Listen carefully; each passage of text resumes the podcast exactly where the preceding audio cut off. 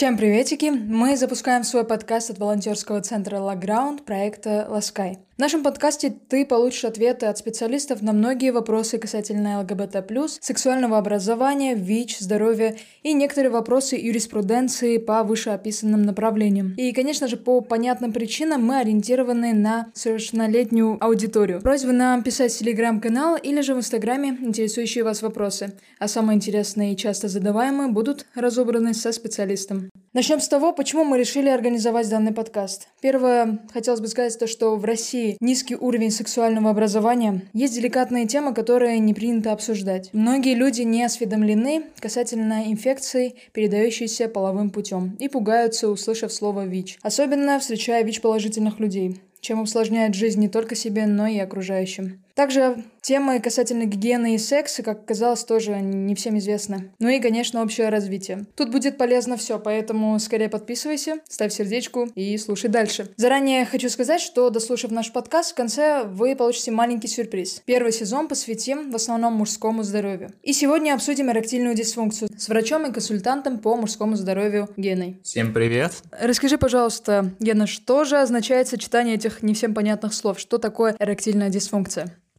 Эректильная дисфункция в настоящий момент определяется как постоянная либо ситуационная неспособность достичь и поддерживать эрекцию, которая необходима для успешного секса. А скажи, каких возрастных групп это касается? Влияет ли возраст? Эректильная дисфункция затрагивает все возрастные группы. Это касается как людей младше 40 лет, так и людей старше 40 лет. Но возраст, несомненно, является тем фактором, который увеличивает э, вероятность развития эректильной дисфункции. Слушай, а скажи, почему это случается с людьми, эректильная дисфункция? Что влияет? А для того, чтобы понимать, что такое эректильная дисфункция и почему она возникает, очень важно понимать, как в норме выглядит эрекция и каков механизм эрекции эрекции в организме человека в норме. Любой эротический стимул, будь то изображение, будь то звук, будь то картинка, либо наш половой партнер, они вызывают в головном мозге сексуальный стимул, который по нервному волокну передается в область малого таза. В малом тазу сигнал передается на сосуды, в основном на артерии. В ответ на это артерии расширяются, начинает протекать кровь к половому члену. Увеличение притока крови к половому члену вызывает сдавление вен. По ним кровь в норме оттекает с полового члена. И, соответственно, при увеличении притока крови и уменьшении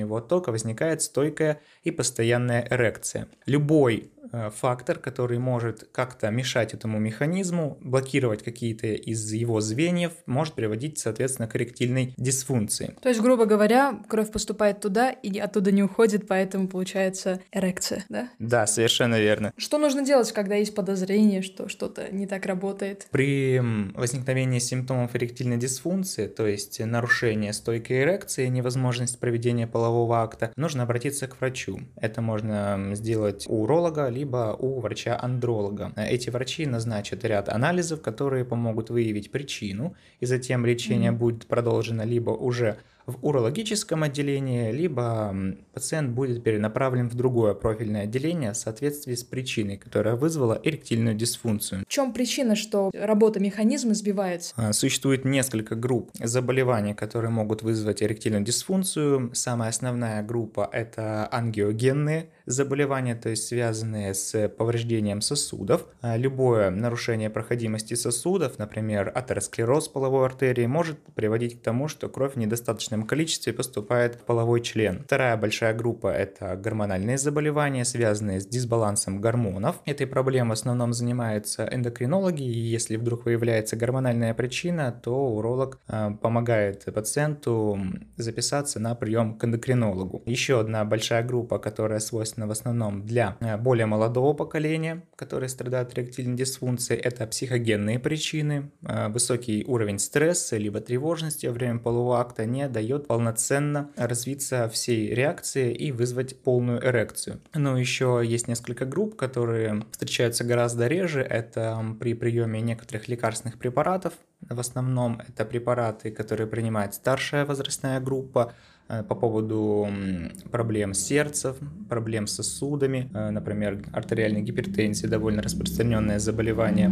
Вот. Либо это какие-то анатомические нарушения, например, нарушение проходимости, проведение лучевой терапии на органах малого таза, либо операции по поводу прямой кишки, предстательной железы, мочевого пузыря и других органов малого таза. Когда у человека подозрение на эректильную дисфункцию, то какие анализы ему нужно сдавать? Обычно врач назначает анализы, это могут быть лабораторные тесты, например, биохимический анализ крови, это гормональный профиль, это могут быть и инструментальные исследования, например, УЗИ сосудов полового члена, это может быть исследование на приборе Ridge-Scan, это прибор, который замеряет ночные эрекции и помогает определить причину. Вот, это консультация эндокринолога или врача-психотерапевта. Так, а какие методы лечения есть?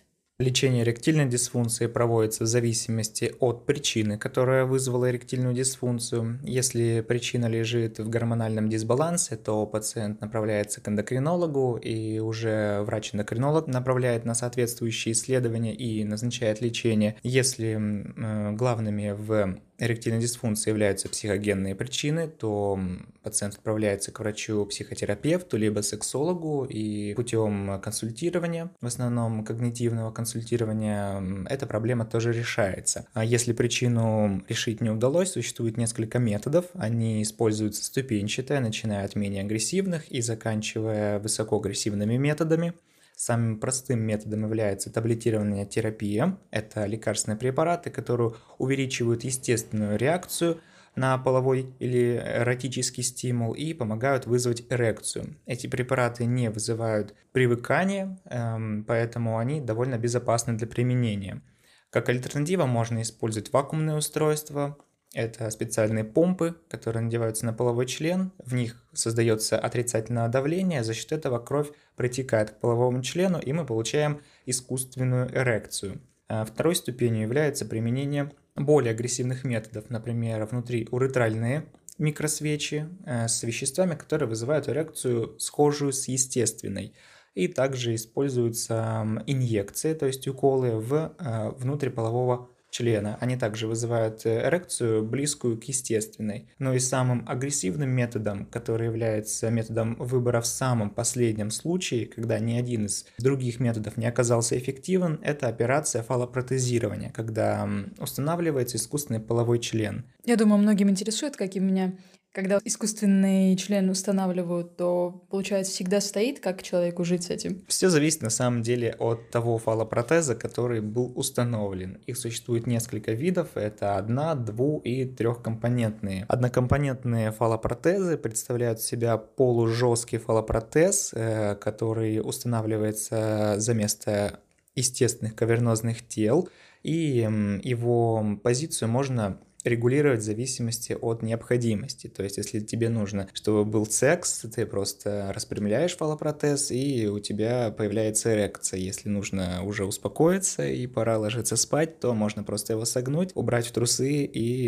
его не будет заметно. Э, двух- и трехкомпонентные фалопротезы несколько отличаются, в них э, более современный механизм. Около яичка помещается специальная помпа, нажимая на нее, можно заставить протез надуться. Обычно он надувается водой для инъекций, вот, и половой член встает. Потом также через эту же помпочку, нажимая, можно сбросить количество жидкости из фалопротеза, он уменьшается в размерах, и, соответственно, половой член падает. То есть вот так примерно работают фалопротезы современные. А человек, которому поставили фалопротез, он может эокулировать? А, да, он может эокулировать, все основные функции сохраняются, изменяется лишь то, что кавернозные тела, которые обычно наполняются кровью и вызывают эрекцию, заменяются на искусственные сосуды, в которые э, либо заливается физиологический раствор, либо любой другой раствор, который используют производители фалопротезов. А все основные функции, они сохраняются, и человек может жить полноценной жизнью жизнью. Единственное ограничение, поскольку человек становится такой наполовину киборг, у него появляется а, одна часть организма, которая является механической, он должен проходить периодическое ТО. Каждые 5-10 лет нужно показываться, можно, может быть, менять какие-то запчасти придется. Техобслуживание?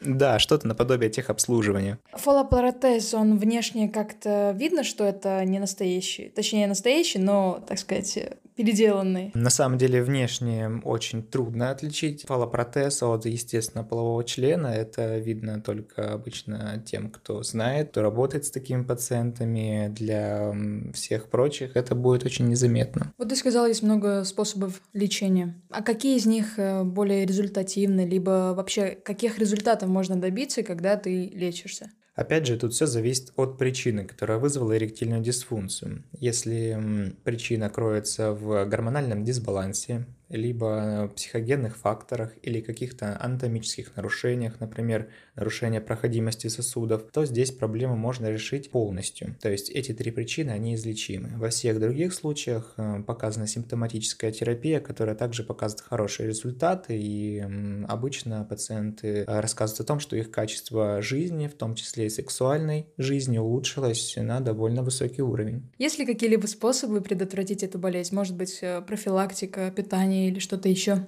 А поскольку эректильная дисфункция сейчас относится к сосудистым заболеваниям, то ее профилактика – это профилактика всех сердечно-сосудистых заболеваний, наподобие инфаркта миокарда или инсульта головного мозга. Это прежде всего правильное питание, уменьшение количества а, животных жиров в питании, это уменьшение количества соли которые мы потребляем за сутки, нужно потреблять э, не более 3 грамм. Это увеличение количества клетчатки, в основном за счет овощей и свежих фруктов. А также это полноценная физическая активность и поддержание массы тела на возрастных э, нормах. То есть э, индекс массы тела есть такой показатель, который высчитывается у врача. Он должен быть всегда в пределах нормы. Тогда с организмом все будет в порядке, и вероятность эректильной дисфункции заметно падает. И как часто людям нужно ходить проверяться, чтобы все было хорошо? Достаточно ходить на профилактические осмотры примерно раз в год. Этого будет достаточно, чтобы следить за своим здоровьем и понимать, на каком она сейчас уровне. А если мужчина очень взрослый? Вот наверняка есть какой-то возраст, когда уже все. Получается, в таком возрасте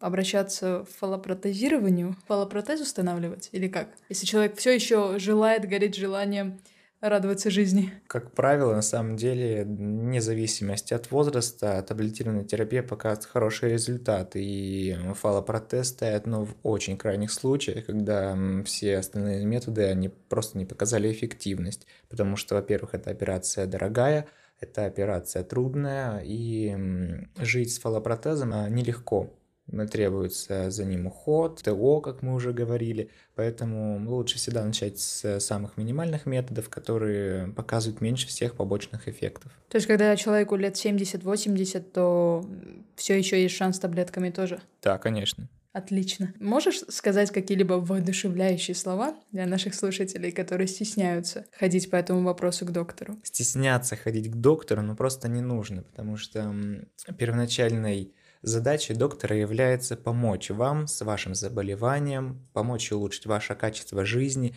Все остальные аспекты для него второстепенны. Вот, и прежде всего врач хочет помочь, поэтому стесняться врача не нужно. Врачи видят довольно многое на работе, что от чего обычных людей обычно кидает э, в дрожь э, и страх. Вот, поэтому не нужно стесняться, приходите, обязательно разберемся, поможем, все будет прекрасно. И вот тот самый сюрприз, о котором я говорила. Если у вас остались какие-либо вопросы, либо вы в индивидуальном порядке хотите более подробно разобрать этот вопрос, либо другие вопросы по мужскому здоровью, то можете приходить к Гене каждую субботу и воскресенье с 12 до 6. Москва, метро Красные ворота, Мясницкая, 46, дробь 2, строение 1, офис 311 Ласкай. Офис Ласкай.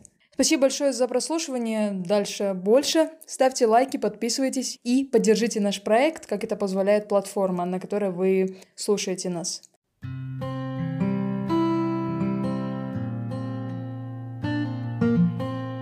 Конечно же, делитесь с друзьями, знакомыми и партнером. Bye-bye!